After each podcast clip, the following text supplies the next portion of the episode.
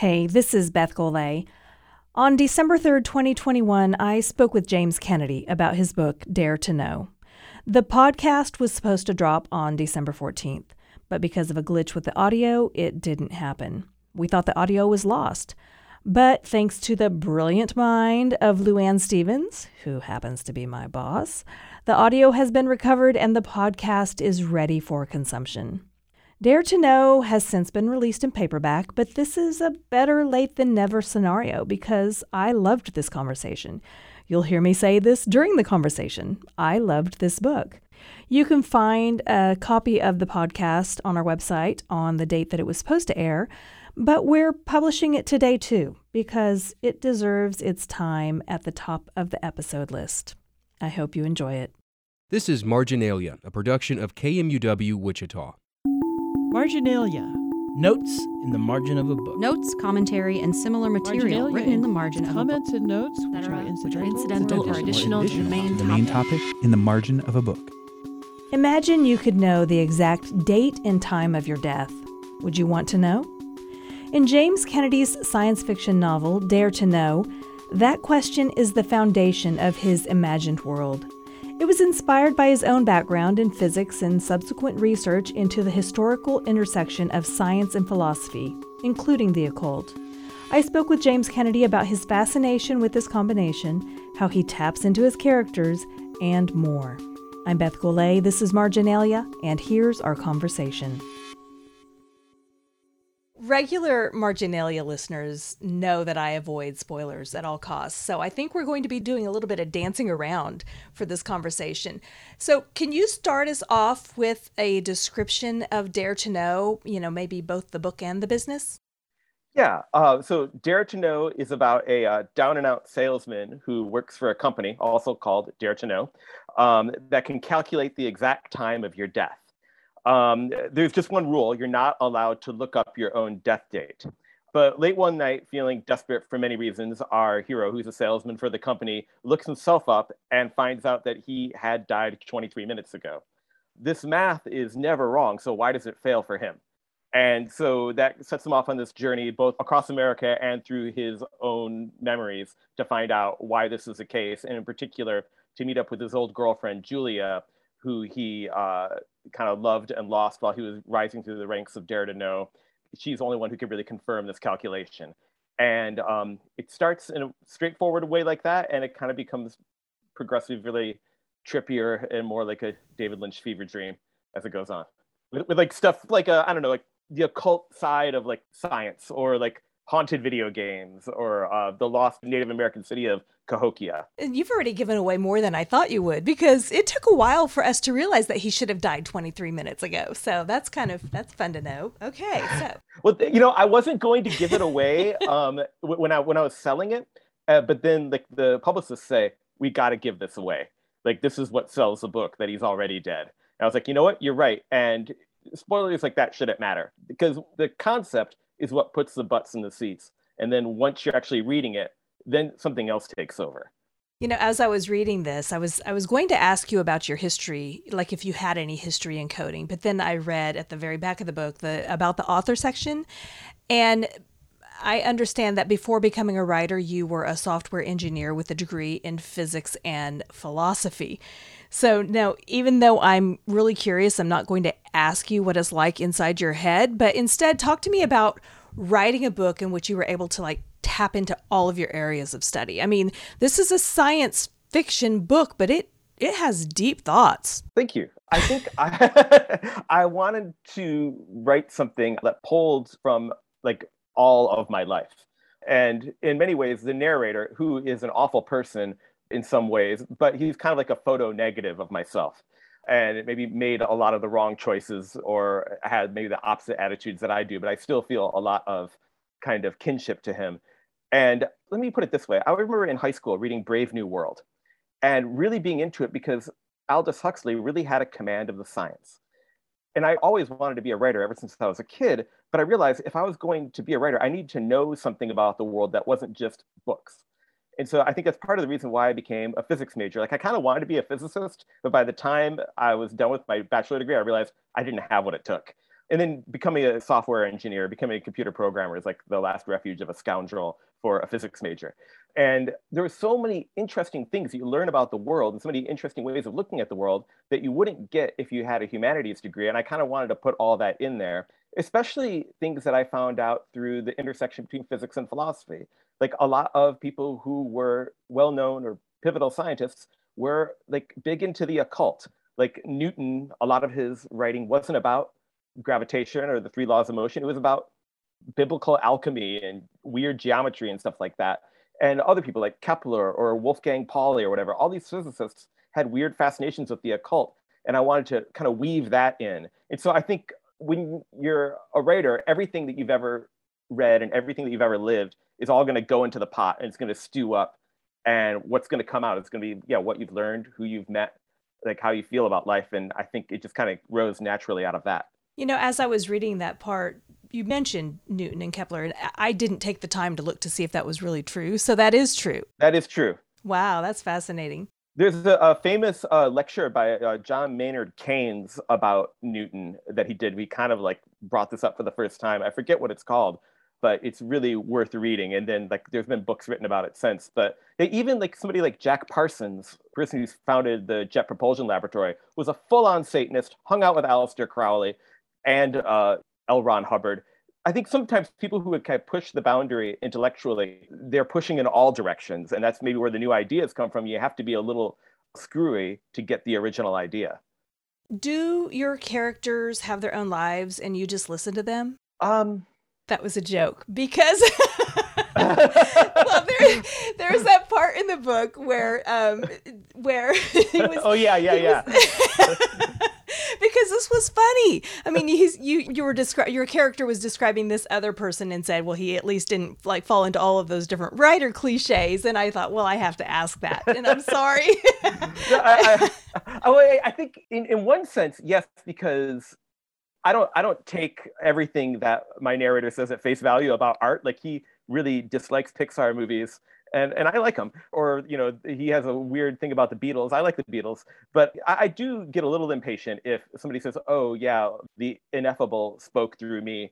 You know, and I, I'm, I'm just like doing stenography for some character who's speaking through me. I, it, it feels to me that writing is very constructed and you're trying to get a specific effect. And sometimes you do feel that inspiration and, and you're writing really quickly, and maybe you have the sense that somebody's speaking through you, but it's just, again, it's just you. It's all you and all the people you've met and all the things that you've read, and you're just synthesizing them. And yeah, but there are a lot of things that writers say that I do get impatient with. That that might be one of them. well, I thought it was funny, and there were several laugh out loud moments in the book. So oh, this oh, is you. it's it's serious, it's deep, it's funny, it's just kind of a complete package.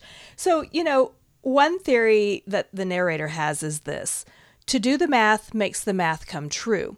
Can you talk to me about that? Is it some variation of post hoc ergo propter hoc? It's more like a quantum theory, like kind of like the Copenhagen interpretation of quantum theory, which is kind of like the standard interpretation, is that like some events don't happen or aren't resolved until they're observed.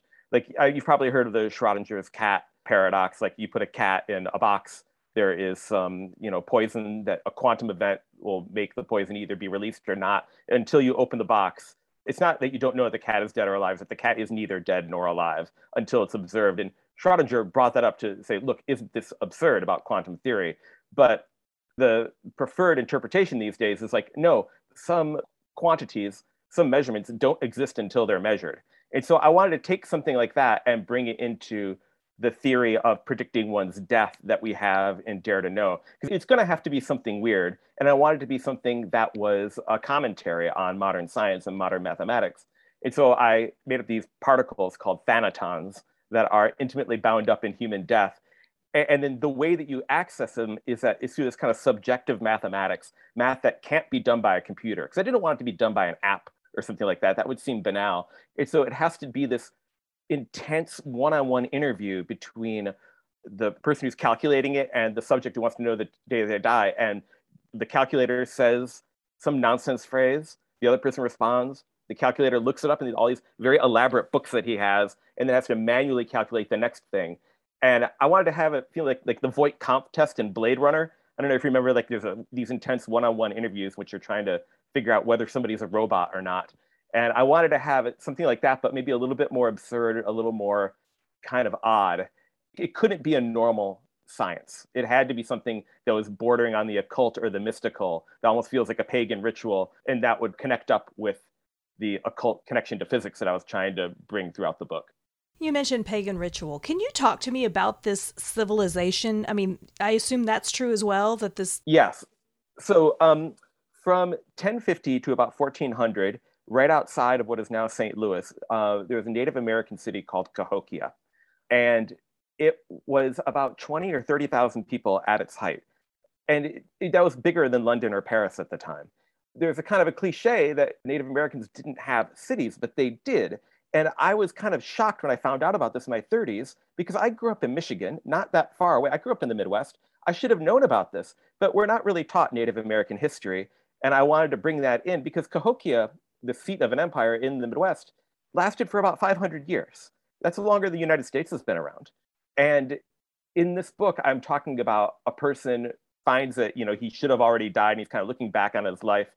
And I kind of wanted to take that and look at it on a national level, the United States and its cycle of birth and death and regeneration or whatever, or what's happening on this land that we live on now that's kind of been willfully erased, and also in the universe at large.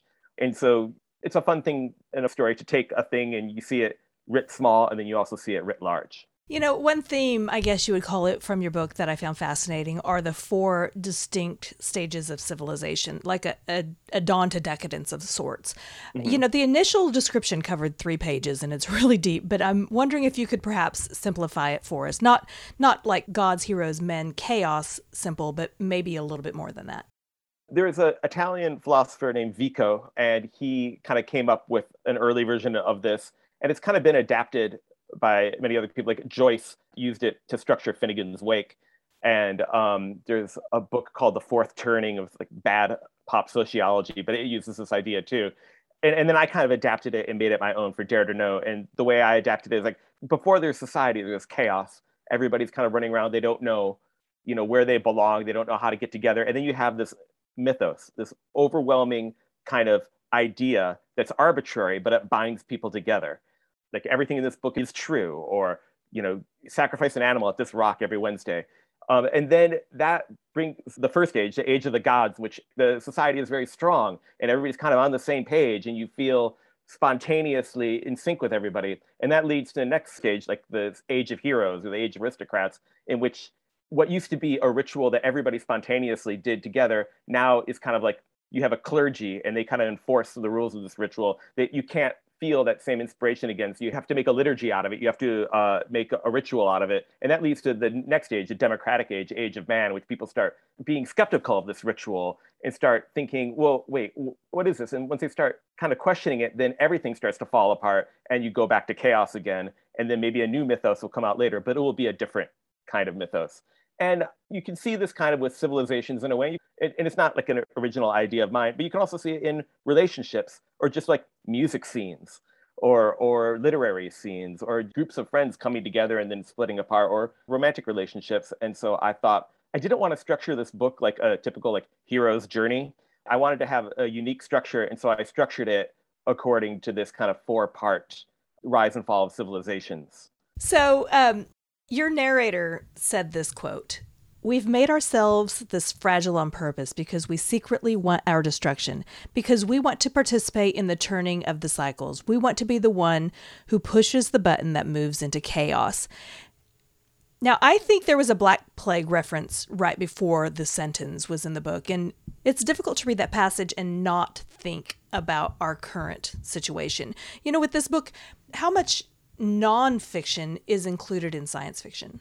That's a really good question. I, uh, well, number one, I wrote that whole part before COVID. So you do find people seem to be willfully wanting to die. Um, like there is a kind of death wish that we don't talk about enough, especially when people feel a little bit hopeless. And how much nonfiction is in science fiction? I think a lot. That's what gives it, I think, its heft because science fiction is fundamentally about ideas. Like I don't think people go to science fiction for the characters. Although I tried to make something that was kind of very character based. Like Arthur C. Clarke, Isaac Asimov, even like Cixin Liu, their stories are great. The characters, you know, I could take them or leave them. But if the characters are too good, they'd get in the way. I love a, a really good ideas driven book. So when, say, Isaac Asimov wrote the Foundation trilogy, he had been reading Decline and Fall of the Roman Empire. He said, well, what if I do this in a galactic level? Arthur C. Clarke, you know, he knew a lot about space travel and spacecraft and things like that. And so when you have something like Rendezvous with Rama, you can feel the science behind it. And that gives it some kind of heft and it doesn't feel like a space opera, which is what Star Wars would be, which is great, but it's not science fiction, right? You enjoy digging into these ideas. I think science fiction takes advantage of nonfiction in a way that maybe other things don't, because it transforms it. Like the decline and fall of the Roman Empire, ah, but on a galactic scale, suddenly becomes science fiction, and suddenly it starts hopping. It, it gets some juice to it. Even if you're not Isaac Asimov, you start getting a million ideas in your head. So early in the book, our unnamed narrator was recalling his child's eye impression of the druggy and ugly 70s. And he says that as an adult, he realizes that a child has no political context. So, first of all, do you share your narrator's view on the 70s? And what do you think our kids will remember about this time when they're adults? Oh, that's such a good question. So, yeah, our, our, uh, in that passage, our character is kind of reflecting on, you know, looking at the cover of Sergeant Pepper or, or like listening to like Bob Dylan's Everybody Must Get Stoned. And as a child, I found that stuff terrifying. There's a scene in the book in which the main character, as a, like a four year old, breaks his sister's copy of Sergeant Pepper. I did that. Like I hated it and I broke it and I felt so good when I broke it. I love the Beatles now, but like as a kid, this old culture is fighting battles that you're not a part of. And, and, and they're reacting against things that you have no idea about. And so when Bob Dylan was saying everybody must get stoned, and you're like five years old listening to the radio, it's like, what is he talking about? Drugs are bad. This guy seems so. Why does he seem so pleased about it? Why is he so invested in me getting stoned? I, I don't agree with this. And so I think similarly, I look through my daughter's eyes at our culture. That I have two daughters, ten and twelve. Yeah, what will they think of us? I think maybe there will be just an absolute revolt against the internet. Maybe there will be this kind of like cult of refusal in which you're just like we're not going to even touch it anymore. I think the interesting thing about it is that we don't know how this stuff is going to hit for people who are younger than us. Like I, I, I do remember like showing my girls rushmore thinking oh my god this is such a delightful movie. I loved it so much. And they're like that was terrible. That, that, it, it, and i was like what and they like other wes anderson movies like, they're like that kid is creepy he broke into his teacher's house and got into her bed. I was like, well, I guess that is creepy. Maybe I should be showing this my 10 and 12 year old. But like, it does hit differently for them because Rushmore was fighting different cultural battles than the ones that they're fighting. And um, the things that are important to them are, are different than things that were important for me when I saw that, you know, was in my 20s in the 90s. The Sunday Times named Dare to Know as one of the 10 best sci fi books of 2021. So, congratulations on that. Are you receiving a lot of feedback from across the pond or?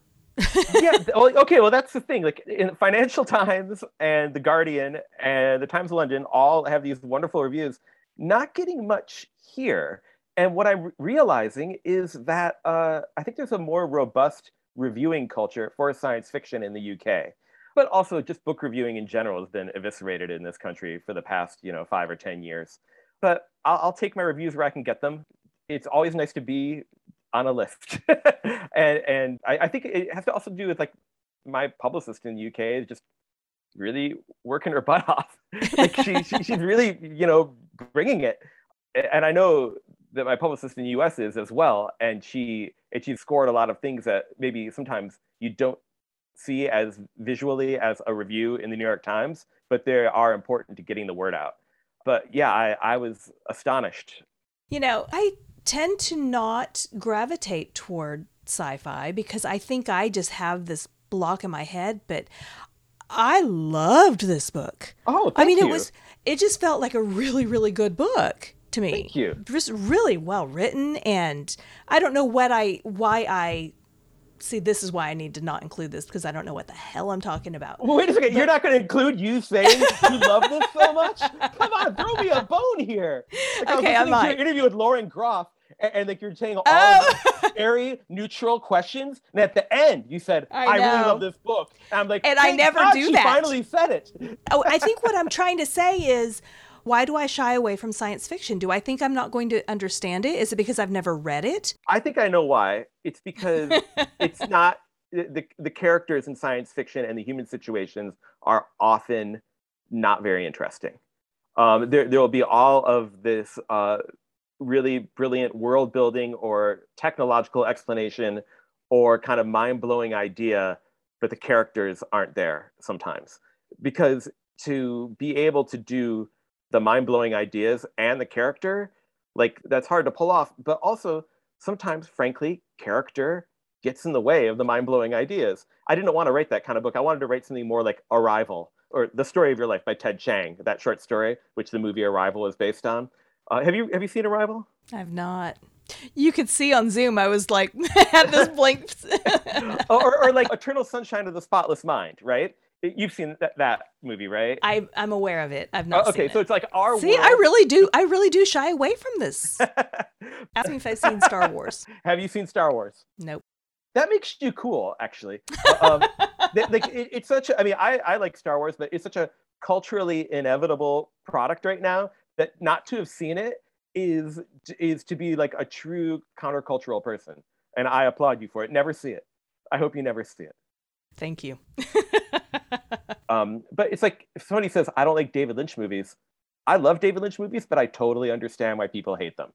You know, um, this guy doesn't make any sense. You know, what's going on? You know, I can't sit in this mystery. That's fine. People, I mean, there's all kinds. But okay, here's another thing that I want to say about this book because yes, science fiction, but I'm trying to figure out the the point on the timeline where it becomes science fiction because there are so many things in this book that I mean everything you talk about the 70s, you know, the city outside of St. Louis, everything it's just being able to identify the death date.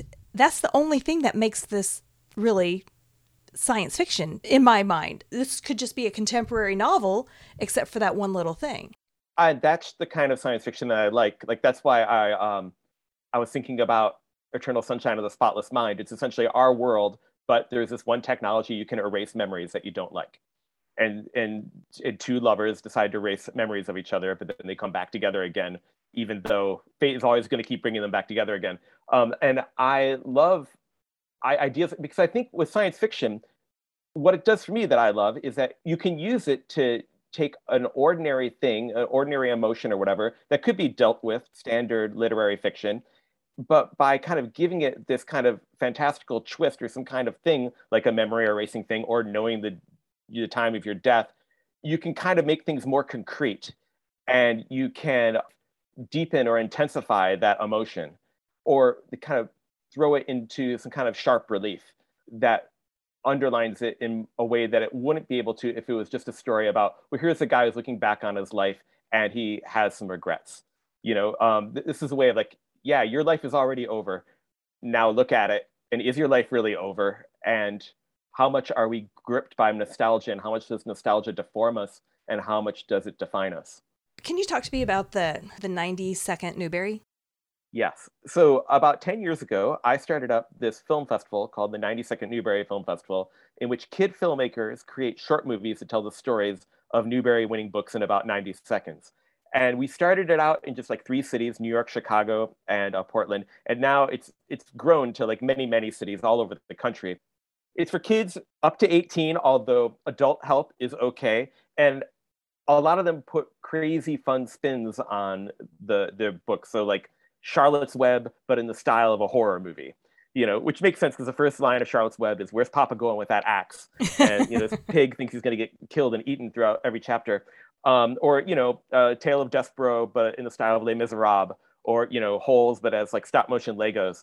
I get hundreds of these entries every year, and I pick the best of them. We I take it on this road show. We do these big screenings at libraries around the country, attended by hundreds. Of course, last year we couldn't do that, so all the screenings had to be virtual.